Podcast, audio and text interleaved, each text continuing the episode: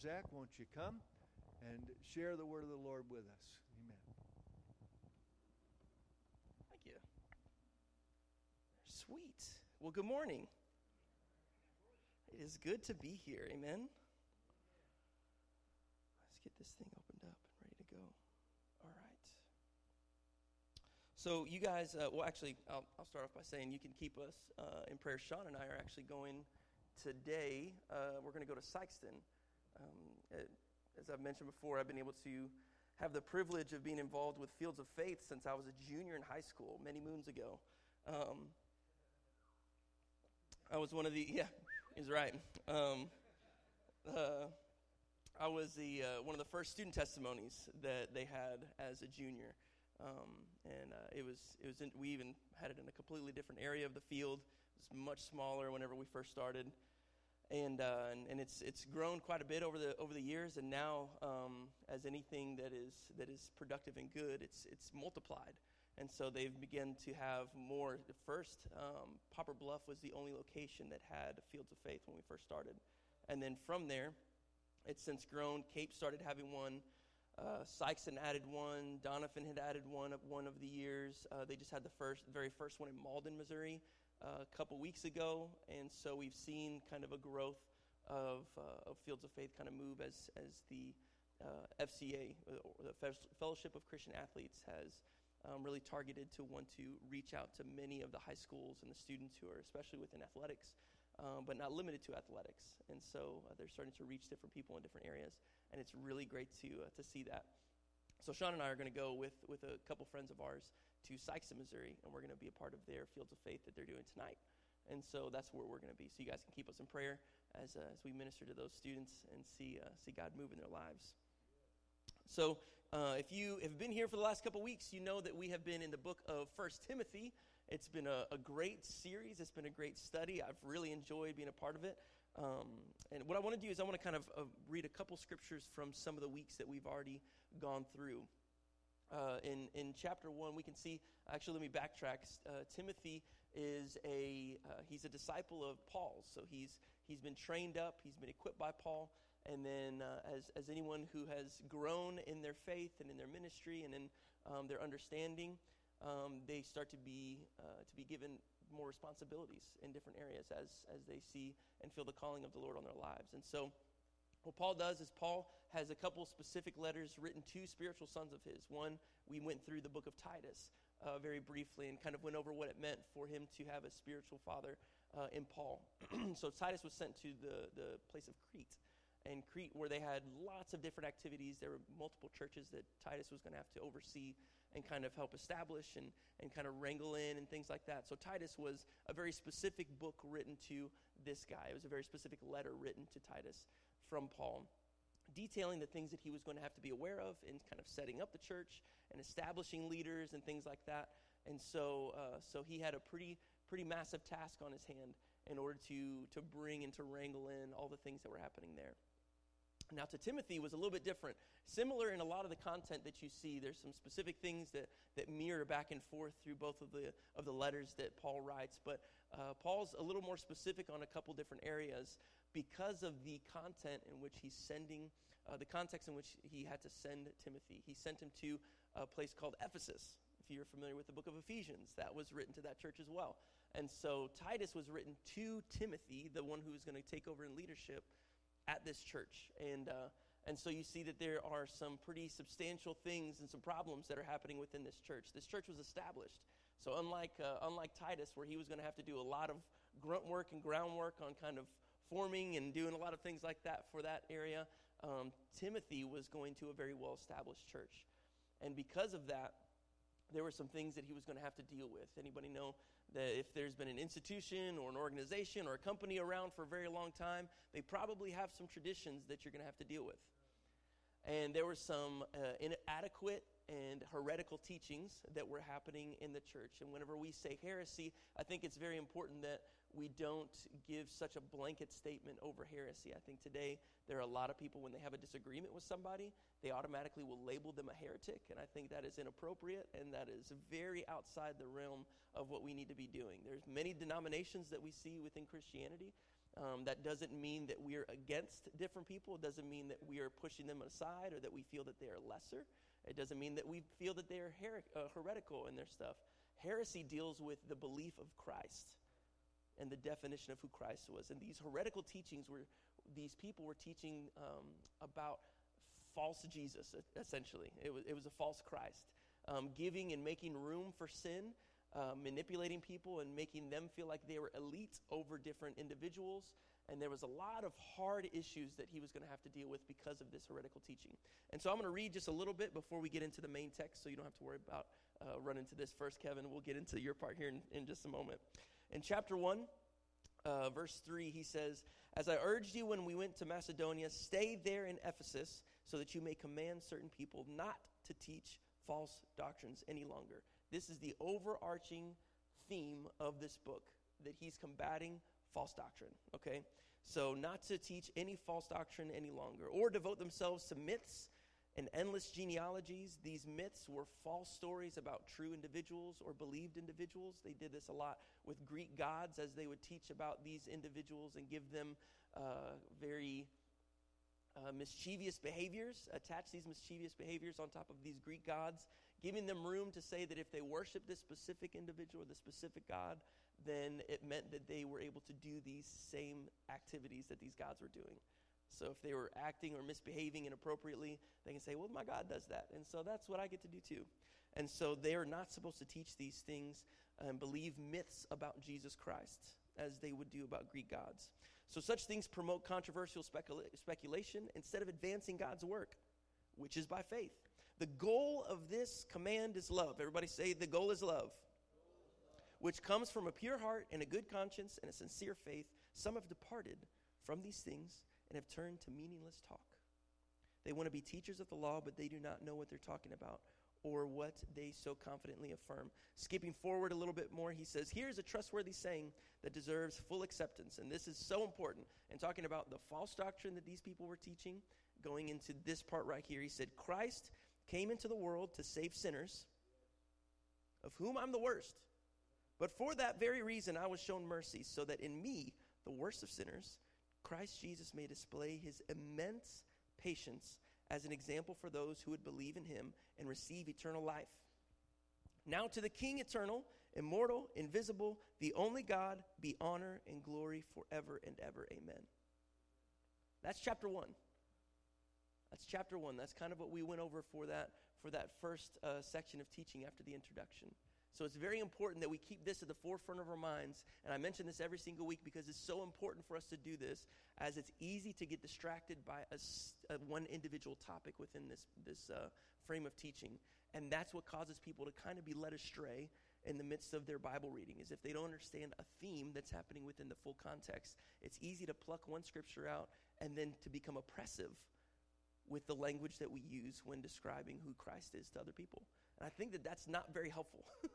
it's not helpful when it comes to dis- displaying who Christ really is. When he says that he came into the world to save sinners, and the goal of the command of everything that we're doing is love. Oppression is nowhere to be found in that list of things that we're supposed to be focusing on. It's that Christ came to save sinners. And the goal of the command for what we're supposed to be doing is love. So, chapter 2. chapter 2, he goes into the worship atmosphere, into what they're supposed to, how they're supposed to be conducting themselves within the church, the body of Christ. And he says a few things here. He says, I urge then, first of all, that petitions, prayers, intercession, and thanksgiving be made for all people, for kings and all those in authority, that we may live peaceful and quiet lives in all godliness and holiness. That is good and pleases God our Savior, who wants all people to be saved. Everybody say, all people. All people to be saved and come to the knowledge of the truth.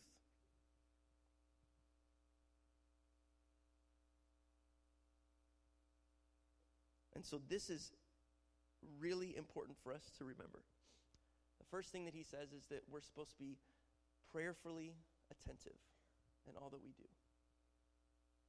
First, to offer prayers, petitions, prayers, intercession, thanksgiving for all people, for kings and those in authority, that we may live peaceful and quiet lives in all godliness and holiness. This is good and pleases God our Savior. So, the goal of the command is to love, right? The essence of this is that Jesus came to save sinners. In the middle of chapter 1, he goes through a litany of different things that people are doing within the church body that are not pleasing to God. The first half of the, of the things he mentions has to deal with their sin against God. The second half has to deal with sin against people. And then he emphasizes that scripture of Christ came to save all sinners.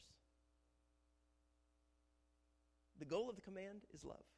And then, in the midst of that love, he mentions that this is what you guys are doing that's ridiculous. And Christ came to save all those who are sinners. And he mentioned himself, of whom I'm the worst.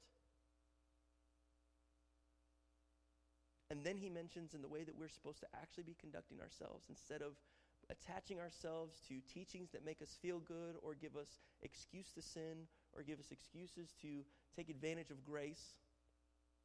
He actually tells us that we're first of all supposed to offer petitions, prayers, intercession, and thanksgiving for all people, for kings and all those in authority. So these, these people who are teaching these inappropriate doctrines were actually dividing the body of Christ in the way that they were displaying what the gospel was supposed to be. So if, if, if someone who is speaking actually divides the body, then that is someone who I would dare say is bordering on the line of dissension within the body of Christ. And they're trying to elevate themselves over Christ himself. So we need to watch for those things in our own hearts, not just to, to where we're having to sit there and go, okay, I need to judge every single person that's standing at a, at a pulpit or talking on a microphone. And, and it's good to make sure that we are that we're, we're rightly dividing the word of truth as we as we study and that we're we're able to, to make ourselves approved. I mean, that, that's that's detailed in the Bible that we're supposed to study to show ourselves approved, but at the same time, we need to also have the the ability to divide the word of truth for ourselves. Not just rely on individuals standing in a pulpit. Many people show up to church or these gatherings and, and they rely on this position to give them all the information they need when we really need to be doing that on our own. And in doing so, you develop a relationship with God. And so now this is where we we are able to see where we're at right now, starting in chapter 3. He says this Here's a, tr- a trustworthy saying. I love that he starts this chapter with that. Here's a trustworthy saying Whoever aspires to be an overseer desires a noble task. Now, this part of the chapter is, is important because he's going to start going over the qualifications of leadership, oversight, and, uh, and direction for the church. So I love that this starts in chapter 3 and not in chapter 1. In chapter 1 and 2, he deals with the body of Christ and what we're supposed to be expecting from one another within our gatherings, how we're supposed to conduct our lives. And now he's talking about now that we have from chapter 2, wants all people to be saved and come to a knowledge of the truth now that we've come to the knowledge of the truth of Jesus Christ in our lives, that he came to die for sinners, of whom we can all count ourselves as the worst because we know all the things that we've gone through in our lives and all the things or all the ways that we've missed the mark in honoring God. So I can identify that in my life, of all the people that I know, I am the worst of all the sinners that I know. And each one of us can say that same statement as you know the weight of the sin that you have carried before you came to Christ. But now that you're in Christ, you now offer those things to him. And he took them as he took them on the cross and he destroyed them so that we can have a, a light and an unburdened yoke. So that as we're walking through our life, it's, we're not weighed down by the weightiness of our sin, but we know that we have been transformed by the powerful nature of Jesus Christ, his blood and his body, and then the resurrection power that he's offered. So he says this This is a trustworthy saying. Whoever aspires to be an overseer desires a noble task. We see the same charge in Titus 1 7. So it means that Paul created a standard by which he encouraged this type of an overseer to be engaged in the church. verse 2, he says, Now the overseer is to be above reproach, faithful to his wife, temperate, self controlled, respectable, hospitable, able to teach, not given to drunkenness, not violent but gentle, not quarrelsome not a lover of money. He must manage his own family well and see that his children obey him, and he must do so in a manner worthy of full respect.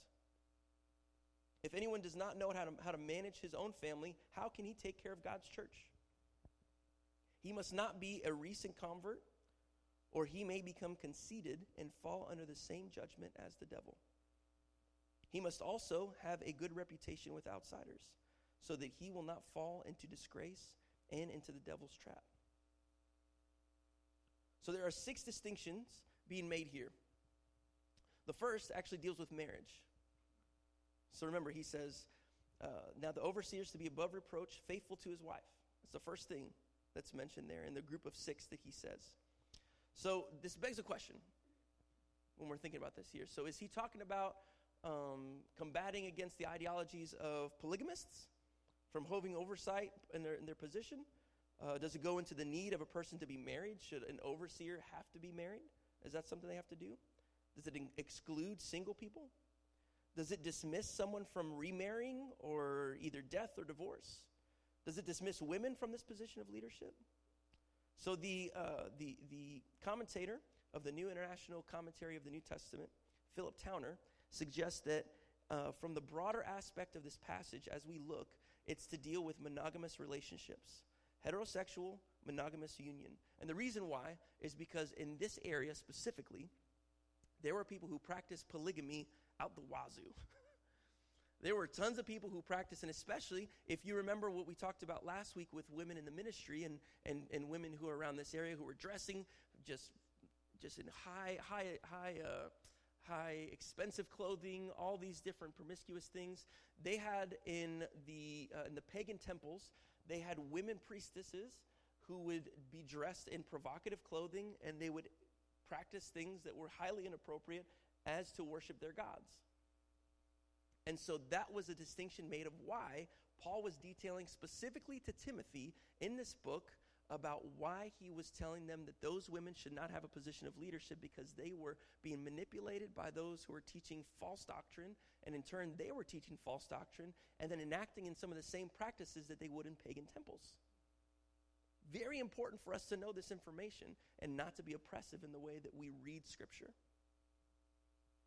It's another reason why we affirm women in ministry because we believe that that passage was specifically detailing a context and culture in which Timothy was living in and not for the broad church uh, all encompassing. But what it does teach us while we look at that is that there's a way that we're supposed to conduct ourselves in, in maturity, in, uh, in, in faithfulness to Christ, in faithfulness to a spouse, in faithfulness to uh, to make sure that we are honorable in the way that we present ourselves. There's many things that we can learn from that depiction that gives us confidence that the word is still true and it's not oppressive and it's not contradictory either.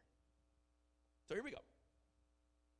So this is dealing with heterosexual monogamous union together, specifically because people who were in leadership in some of these positions were practicing polygamy or they were practicing um, inappropriate relations with other individuals outside of their own marriage.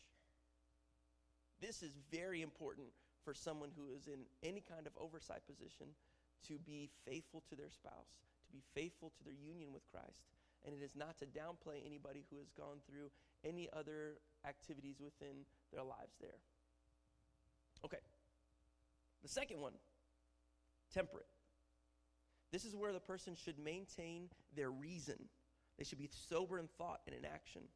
They're actually supposed to be watchful and observant of what is happening around them and balanced in their assignments.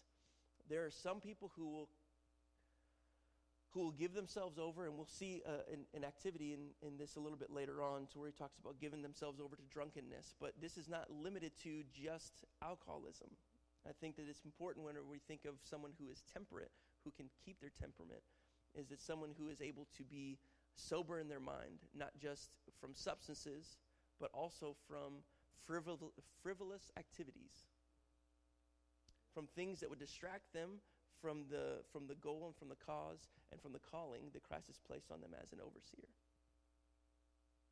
This could, this could detail multiple types of activities. This does not just have to deal with substances. This could deal with food. This could deal with uh, entertainment. This could deal with uh, other activities that will pull you away from being able to accomplish what God has called us to accomplish. And so think about these own things in your lives. Are you drawn away consistently from honoring God and from, from spending time with Him? And what are those things that are pulling your temperament away? And because certain things may engage your mind more than your relationship with Christ, where you're not placing Him at the seat of authority in your life, what ends up happening is that whatever is sitting on the on what they call in, in the Jewish culture, it's like sitting on the on the seat of your heart, the place of your heart, the throne, the throne of your heart. Whatever is sitting there is going to be the thing that influences you and what you view life through. And so, whatever is heavily influenced in your life is going to be the thing that you begin to live your life based off of. Which is why it was so important and valuable in the Judeo culture for them to study as children and learn the law. They're supposed to learn the Torah. The first, first five books of the Bible, they were supposed to memorize and have it like tattooed, essentially. The psalmist says tattooed on his heart. And the reason why he used heart is because that was the place, instead of thinking about um, you know some of the things that we know now and with, with science and neuroscience and things like that is that this is where we think back in those days they, this was the, the thinker this was the place where they would have all of their, their thoughts going through because this is like your gut feeling right? This is where you would you would act. Your desires would be placed. This is where your passions would kind of burn. If you felt the burning desire of something feel it right here in your gut in your stomach in, in your heart's place. And so they mention this as like this is something that's tattooed on my heart. So this is tattooed on the desi- the desires that I have in life is going to be based off of what the Torah teaches and not based off of any other burning desire that I may have for an individual, for activities, for a position, for any of that stuff. The law is the thing that's tattooed in this place of my heart. So that's the seating place of my desires. It's the throne in which I, I live my life. Because how many of you guys know you can know a bunch of a bunch of information, but in the thick of circumstance, you're going with your gut most of the time, right? Like, hopefully, your gut will be able to have some information that your brain is pushing information to, but ultimately, your gut's making the decision, right? And so, let his word be tattooed on your heart. And so, this was a reason why they would. They would, they would study the law so much that they would make it to where they had to memorize these things because they wanted to make sure that the thing that they based their lives' activities off of was the law and was not any other kind of fairy tale or anything else that they could learn. And so think about the about what is actually teaching us or instructing us and how to live life, how to go through struggle, how to go through trials, how to go through um, high highs or low lows, how to go through all of these different activities. How are we basing this activity off of? What are we basing it off of? What kind of knowledge are we basing this from? Is it knowledge on what we've experienced from what we've watched on TV? Uh, has it been from multiple different types of books? What are we filtering these activities off of? So this, these individuals and, and even our own lives, we need to have a good temperament, temperate when it comes to living life, sober-minded in the ability to think and to reason and to live off of what Christ has taught us.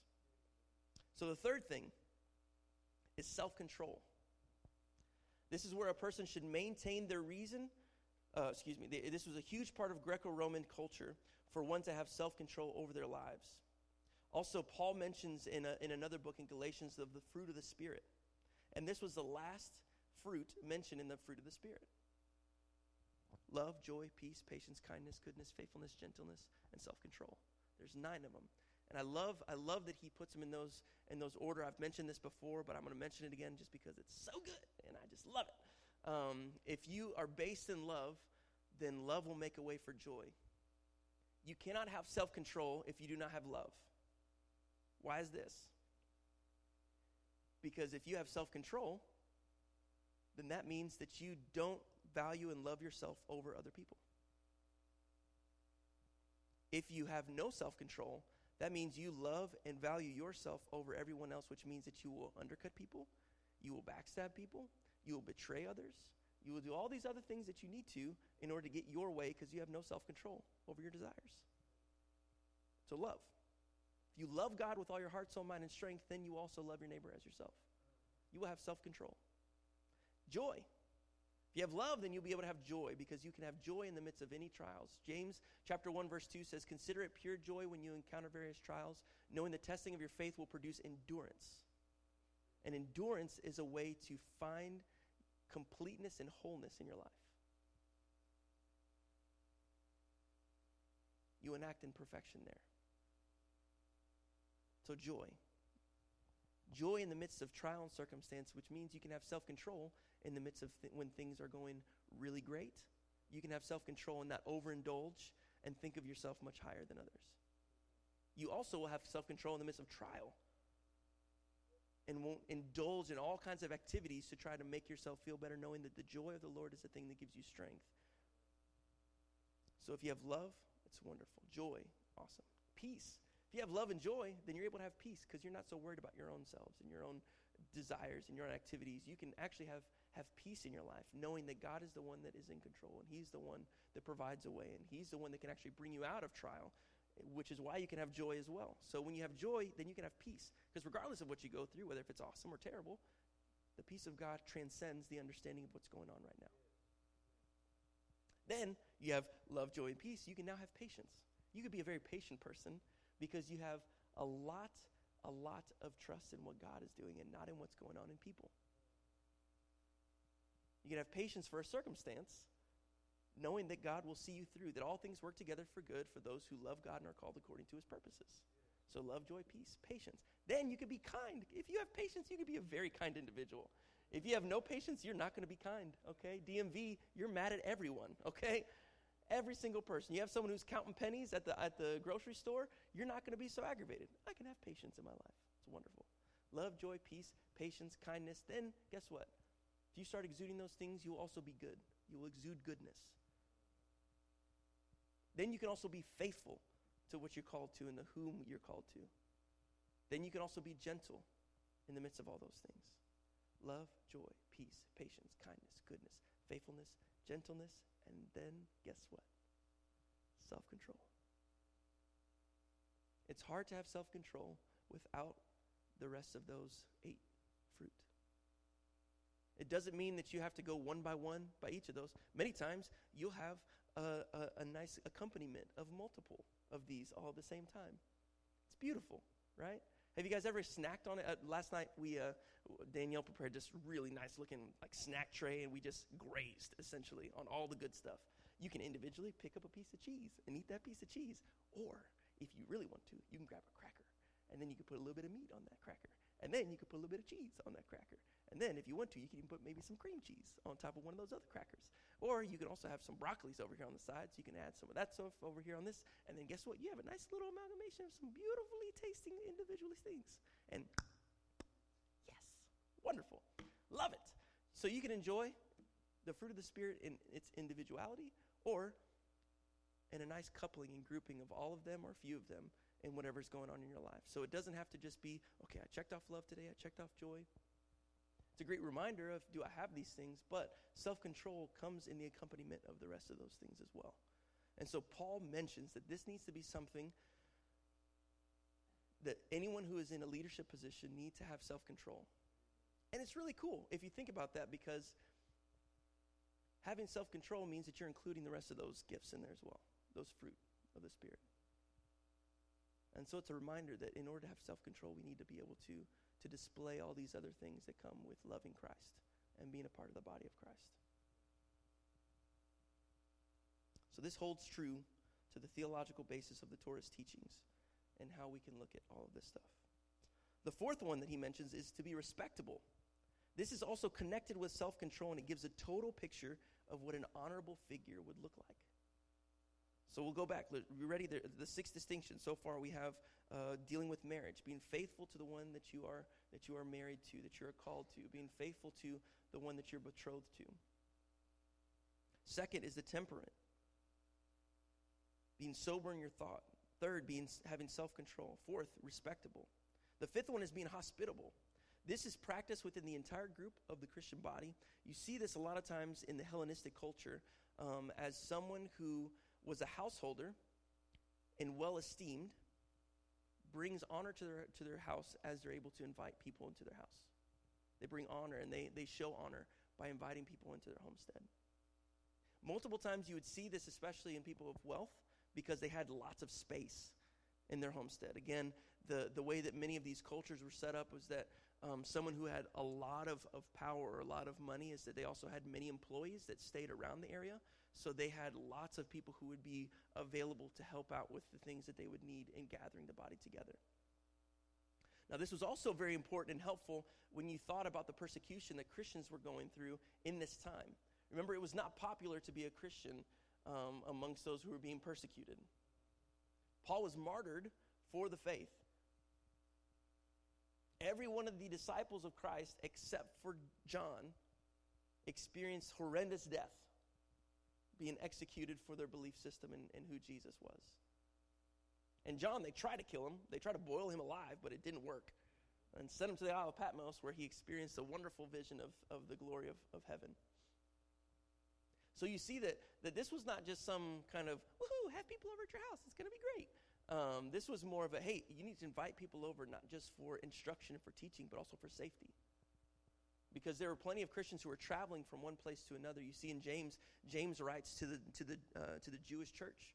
He writes and tells them, hey, this is to the, the diaspora. This is to the people who are scattered among the nations. Not because they were just wanting to travel a bunch and just kind of see some sights. So because they were being driven out of their households, they were being driven from their places of occupation because of the, the message that they believed that Jesus Christ was the Messiah and is the Messiah.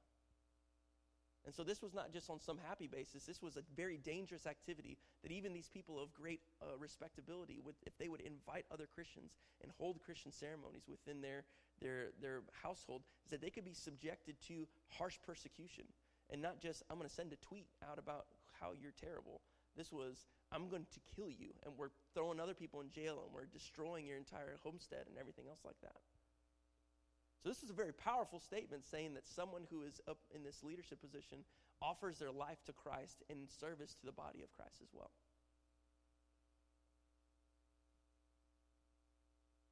The sixth teaching that he, that he gives, or the sixth, sixth distinctive, is teaching. So, this is the only ministry skill or gift among the aspects of character that we see. In Titus 1 9, it tells them that they should be able to encompass instruction, discipline, and correction. So, these are some things that you see. Everything else is, is, is based on char- the character of the individual, not on their gifting as, as, a, uh, as an event planner or, you know, can they do X, Y, and Z for the church? No, none of that stuff. It all had to do with the character of the individual if they were also of high, high esteemed honor within the place and, uh, and they had quite a few finances, you can tell that they were probably good with their money and they were able to help also facilitate the uh, donations and things that were given to the church to help the body in itself. And so these were skills that they had, but the, you don't see anything about financial planning here. This was kind of an understood statement with someone who was in a position of honor, respectability, um, and, and dealing with the, their um, their recognition within the community. These things kind of all go within itself. But this one in teaching, it's, it's the only ministry skill gift among these leaders of character that we're supposed to see. And these leaders should display these attributes, all in the gathering of the body of Christ. And this is important. I think the reason why this is important for an overseer is because you have someone who's like a Timothy, who would be an overseer, who would come in and he would deliver the message and create uh, corrective doctrine. He was able to kind of hone in and make sure that everything that was being taught is, is of high value and esteem, and it goes along with the, with the gospel of Jesus Christ. And this is very valuable and important for an overseer. But then we go on a little bit further, and we're, we're going to end fairly soon. He says in verse 8 In the same way, deacons are to be worthy of respect, sincere, not indulging in much wine and not pursuing dishonest gain. They must keep hold of the deep truths of faith with a clear conscience. They must first be tested, and then, if there is nothing against them, let them serve as deacons. In the same way, the women are to be worthy of respect, not malicious talkers, but temperate and trustworthy in everything. A deacon must be faithful to his wife and must manage his children and his household well. Those who have served well gain an excellent standing and great assurance in their faith in Christ Jesus. And throughout the book of, of 1 Timothy, if you see the distinctive um, uh, definition of the word woman, it also could be translated as wife. So I think that in, in, many times when, when women become oppressed in this, it's actually in connection. And much, much of this all deals with the marriage between one another. So if you think about how, how those who are in ministry coupled up together in this, that they should both be respectable. They should both have have good temperament. They should both be have self-control. They should both have the ability to to love the body of Christ and to and to bring the activity that they need to so that the body of Christ can progress in their knowledge and love for Jesus Christ. And so I love that, that he also mentions, after, after going through the litany of things for an overseer, he mentions for the deacons. The only difference that we see really from the deacons and the elders is that the deacons aren't charged with preaching from the pulpit. That's like the only thing that we see that's a little bit different from the position of the overseer. So I, there, there, are many times where I've seen different, um, different ministers, they hold themselves into a much higher standard of not doing activities that other people are also doing within the church because they find themselves to be too important. And that's a falsity that, uh, that some people have. We, we are all called to serve one another as we serve Christ. And then in serving Christ, we serve one another. And so the only thing that an overseer will need to be able to do is to make sure that correct doctrine is being preached and that they are also able to guide and direct the body in the direction that God is calling that group of people to go into, just like Paul is charging Timothy with. And so the elders are people who should also be able to share in teaching. Timothy was not the only one that was supposed to teach. We have multiple people here in this church who can get up and who can teach at the pulpit, but we all need to be willing to serve. We all need to be willing to, to serve in some capacity, in some, in some way. And so he said, in the same way, deacons are to be worthy of respect, sincere, not indulging in much wine, and not pursuing dishonest gain. He mentions these same distinctives as he does with these elders. To be sober minded in all that they do, to, to think about what's actually being, being taught and instructed, to be able to, to rightfully divide what's happening, and to be aware of their surroundings. Very important and valuable. They must be tested, and if there's nothing against them, let them serve as deacons. In the same way, the women should be worthy of respect, not malicious talkers, but temperate and trustworthy in everything. He again reminds us from chapter 2 and talking about those women who were dishonest and who were teaching false doctrines and who were dressing in a way that was provocative and silly and drawing people away from Christ and to themselves. This is where he brings this distinctive measure to again. Reminding us in the midst of people who are serving within the body that they are included I think that's very valuable. There, there's an inclusion of women, not an exclusion of women within the ministry here. You notice this. If you go, if you go into, um, we mentioned a few of them from last week, but in the book of Romans, the book of Acts, and then even I believe it was uh, Galatians, um, he mentions specific individuals who were either amongst the little a apostles and the uh, the deacons. They served as as helpmates and as as wonderful. Um, representatives of the kingdom. You can even see this in, uh, in John chapter 4, the woman at the well. If you go back through church history, um, specifically in the Anglican, um, Orthodox Anglican um, section, there's uh, on their website, you can go through and find uh, her name was Fontina. And Fontina was one of the biggest evangelists that you see from the biblical era that actually did tons and tons and tons and tons of work to bring people to Christ. And so that doesn't exclude women from the ministry there. She was actually extremely valuable in showing people who Christ was. You can go throughout church history and see many different representations of women who are also very influential in making things happen throughout the body of Christ. You have Joan of Arc, a really big, uh, a really big, big name that you can see there. You go a little bit further on, um, you even see uh, Maria Woodworth Etter. You see uh, Aimee Semple McPherson. You see um, Kathryn Kuhlman. Um, in today's society, you see Heidi Baker, uh, controversial in the way that she she um, delivers messages and, and the way that she's so intimately involved with the Spirit in that way. But her ministry and her um, uh, uh, the the way that she reaches people in unreachable situations between her and her husband, powerful, extremely impactful. Um, their footprint is being left all over the world because they are desiring to see people come to the knowledge of Jesus Christ. So she has a PhD in systematic theology, and she is so open to the move of the Spirit that it scares many people as, she, as she displays that in front of people when she speaks. And so we cannot denounce or deny the involvement of the entire body of Christ together, the entirety of the body. But we also must conduct ourselves in ways that are respectable, honorable, and trustworthy. Not to a standard that I set, not to a standard that Kevin McAnulty sets, not to a standard that Ken McAnulty sets, not to a standard that somebody else that you, that you uh, find as, as highly respectable online or from some other church sets. It's from the standard that Christ set from the standard of the, of the biblical narrative. And so, in doing so, we can find that, that we are not subjected to other people's opinions. We are subjected to the cause of Christ, which his standard is much higher than what any other individual can try to place on you. We see this in Jesus' mentioning of the Sermon on the Mount as he gives his halakha, or his interpretation of the law. He says it's not just the activity of sin, it is the, uh, it is, it is the inner activity that leads us to sin. Not just to not commit adultery, but not to look at another person with lustful intention in your heart.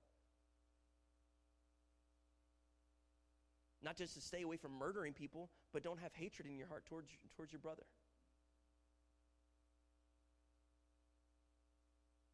These things are important for us to recognize. If we really want to be true representatives of the gospel of Jesus Christ outside of the church, then we need to also see what these things are talking about. See what Christ is, is asking of us in these moments. What is the value for us living lives that are like this? It's high. The price is huge, but the reward is much. It's not just enough to attend church. I'm glad we are all here. Uh, you guys are all welcome at all times, and anybody else who walks in these doors, it's amazing. But we cannot just live to attend a church service on a Sunday morning you will miss the mark. You will miss it royally. I gave an example the other day about how in uh, how when Jesus was addressing some individuals, he said, "Don't you know that my Father's house has many rooms in which I prepare a place for you?" I love that the NIV says rooms. Other, other versions say mansions and some other things, but I love the NIV gives, gives the distinction of rooms because it invites you to the Father's house. And if you think of it, I'll end with this example right here. If you think of it, if I said, okay, everybody, after church, go to my house, and then I just walk out the door. People who are very close with me, who, who, have, who have been over to my house before, they can get there no problem. No big deal. They, are, they know where it's at. They can leave here, not talk to a person, find my house. In you go. here we go. Awesome. Good times. Some of you guys, you may not know specifically where my house is at, but you could have my number. So you can text me and I can send you the address. Awesome. Come on in. What's up? Come on. It's great to see you. Great to have you. Now, some of you guys may, may just know somebody who knows how to get to my house. And you're like, cool, I'm going to follow this person because I have no idea where his house is at. So you follow that person, park in front of my house, come over. Who are you? Not that I wouldn't know or recognize your faces, but if you just have a random person just follow someone who knows how to get there, I'm not just going to let just any random person just walk up in the house if I don't know who you are, what your name is, where you came from, what's going on. Like, that's where my wife is at. That's where my daughter's at. That's where my mother-in-law's at. I don't know what, what you're about or what you're thinking about what's going on, but you ain't getting my house.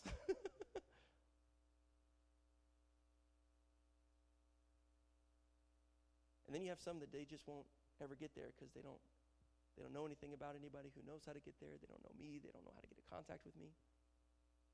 It's hard. You see, there's nothing super important or, or awesome about my house that differs it from your houses. We all have walls. We have a, a bed that you sleep in. You have a, you know, maybe a kitchen,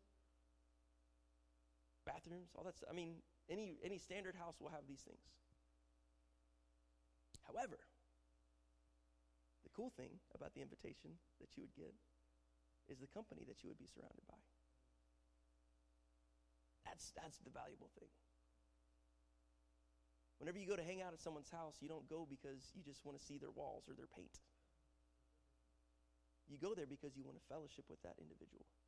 You want to hang out with them or their family. You have maybe you're watching a game or you're you know just eating some food or playing video games or whatever it is that you're doing. It's the activity that you share with those people. And so the, the thing that we experience with our lives is that we have too many people who just show up to a location just because the location but not because of the one who they have relationship with. Many times we look, we look at, you know, if I just go to church, you know, maybe I, I pray a, a sinner's prayer. Which I won't get into that, but that's a whole other thing. If I just pray this prayer that gets me a ticket into paradise, bam, I'll be good. But you go and knock on the door. Like, man, I can't wait. As you're as you're like, as you're approaching the gates, to go see St. Peter. You're like, cool, I'm gonna go see these streets of gold. That's gonna be awesome. I can't wait to see what the, what the weather's like over here. I bet it's really nice. Oh, I can't wait to see my mansion. My mansion's going to be dope. It's to be real big. Everything that I've seen on, on MTV Cribs, that's what I want.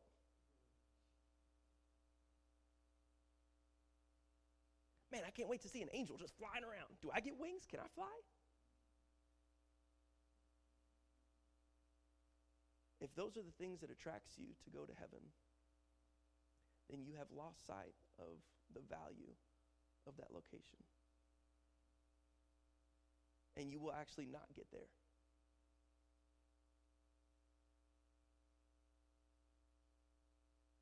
The value is the one from Revelation chapter 4 where we see all of heaven is pointed towards the throne where these four wild creatures are circling it. I mean, I, I would be distracted by just the creatures if I was just there for the sights. Dude, I'm trying to see all these creatures with all these eyes all over their bodies. They got like eight wings per. They've got like, one's got a face of a person, the other one's got a face of a lion, the other's got a face of an ox. Like, what the heck is this? This is crazy. These wild looking creatures. Let me look at them. But those creatures are not concerned with anything else that's around there except for circling the throne of heaven, singing out, Holy, holy, holy is the Lord God Almighty, who was and is to come. You have all the 24 elders who have crowns on their heads, accolades beyond belief, throwing their crowns down at the feet of Jesus, bowing and worshiping the one who is holy. The prayers and the petitions of the saints being lifted up and offered to the one who is holy. He is the reason for us to experience paradise. And He is the one that is a part of our lives on a daily basis. But how often are we distracted by the things that are around us and not driven to the feet and the face of Jesus? Go to prepare a place for you. I go to prepare a place for you in my Father's house, which has many rooms. Are you invited to the room? And in that invitation, are you excited to dwell in the house of the one who is holy, to be able to be with him face to face? And until then, are you desiring more and more intimate relationship with him so that when you go to his house, you have something to communicate about? Or are you just going to go as a bystander, hoping that you can get in the front door and have access to a, a glorious place with the presence of the one who is holy?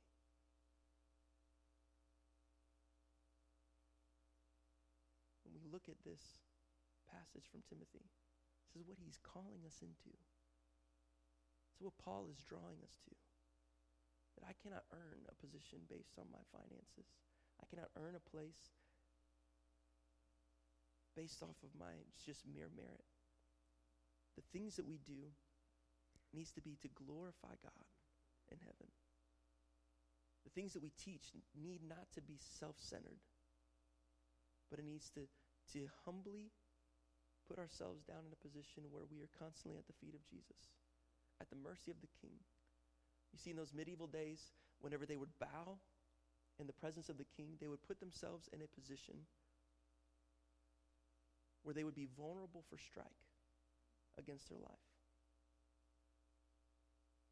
When you bow at the feet of someone, you are placing yourself on the floor to where whenever you are at that position, you are, you are laid down essentially on the floor. From this place, I am not, I'm not at a, at a pretty good spot to defend myself, nor am I in a pretty good spot to be able to hit somebody if I need to. This place, even if I get down on my knees like this with my head to the floor. My neck is exposed and ready for someone to strike against me if I need to. He has the guard, the king has the guard right there ready to take an axe to your head if you needed to and, and be discarded of. But the mercy of Jesus is so amazing. His grace is so efficient that even though we deserve execution each and every time, that as we humble ourselves, He will elevate us, pardoning us of all accusations that we could have against our lives. And so, because of that, we can now live in confidence that whenever we step into a place of calling to serve one another, that we can do so in humility and love and passion, knowing that it is Christ that I'm serving, and because I love him so much, I can serve other people. This is the selfless life of a Christian. Even in the midst of persecution, we sang about that this morning. Just like Shadrach, Meshach, and Abednego, they didn't know that they were not going to die. They were not given some letter from heaven that they were going to be alive in the midst of the furnace. They just knew that they were honoring God in the way that they were taught, in the way that they learned. Not to bow to idols, not to give themselves and create anything else that would elevate anything or anyone else above Christ. This, this is valuable. This is important. This is how we should conduct our lives. Let's stand this morning.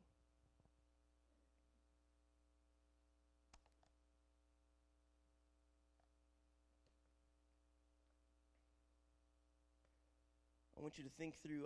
I hope, I hope that you're seeing the progression that's being made throughout this book as we, as we go through each and every one of these chapters and verses together. Hope you see that we're being called to more as, as a church today. We're being called to more than just church attendance. We're being called to more than just gathering every single week. We're being called to more than just tithing because we feel like that's something we need to do. We're being called to more as someone who is a servant and a lover of Jesus Christ. You can give all of your money away to a really great cause, but your life is still in shambles because you have not made yourself right with God.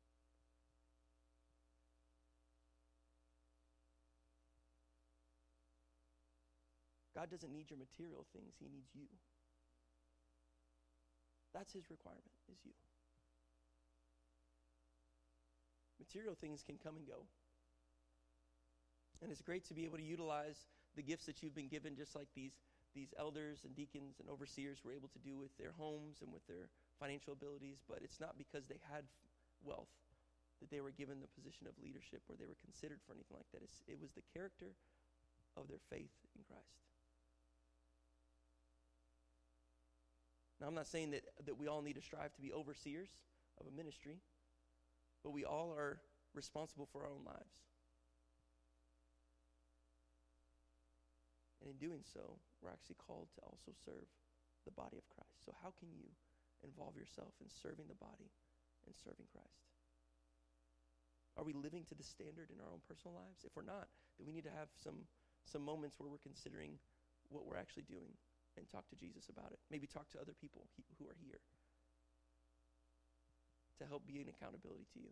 It's very helpful to have people who can speak into your life and see things that you can't see. So I challenge you to, to see those things this morning. Recognize them throughout your week. Ask the Lord to sanctify you continuously. So, Father, we thank you. Thank you so much for your, for your word. Thank you for this letter that Paul wrote to Timothy. Thank you that we can glean a lot of great information from this and learn what it means to lead well, what it means to love well, and what it means to, to humbly present ourselves to you well. Lord, let us not be dismissive or passive in our faith with you, but let us, let us be active in the way that we portray our desire to know you more and desire to represent you more to those who are around us. Let us not be drawn away by the distractions of the many things that could that could pull us away on a day to day basis. Let us not be too concerned with what's going on to where we, we remove you from the place of, of focus and view throughout our days. Thank you, Lord, for, for every single person in here and for the things that they're going through, for the great and wonderful uh, positive things that are happening in, in their lives, and even in the, in the negative parts of life where, where it seems like we're going to have to practice perseverance and joy. Thank you that you don't leave us or forsake us or discard us in any way. Thank you that your grace is sufficient, your mercy is enough, that your love is overwhelming. And so anything that we could ever encounter or have encountered or desire or whatever disappointment we could have gone through, that you are there with us and you are for us. So let us hold on tight to what your word says and not be pulled and dragged away by our own desires, backbiting, manipulating, and pulling people away. Let us truly love you with everything that we have. In Jesus' name I pray. Amen. Amen. You guys have a marvelous and wonderful Sunday. I'm excited to see you next week as well as we continue on in this series. Go have lunch with somebody and have a wonderful day.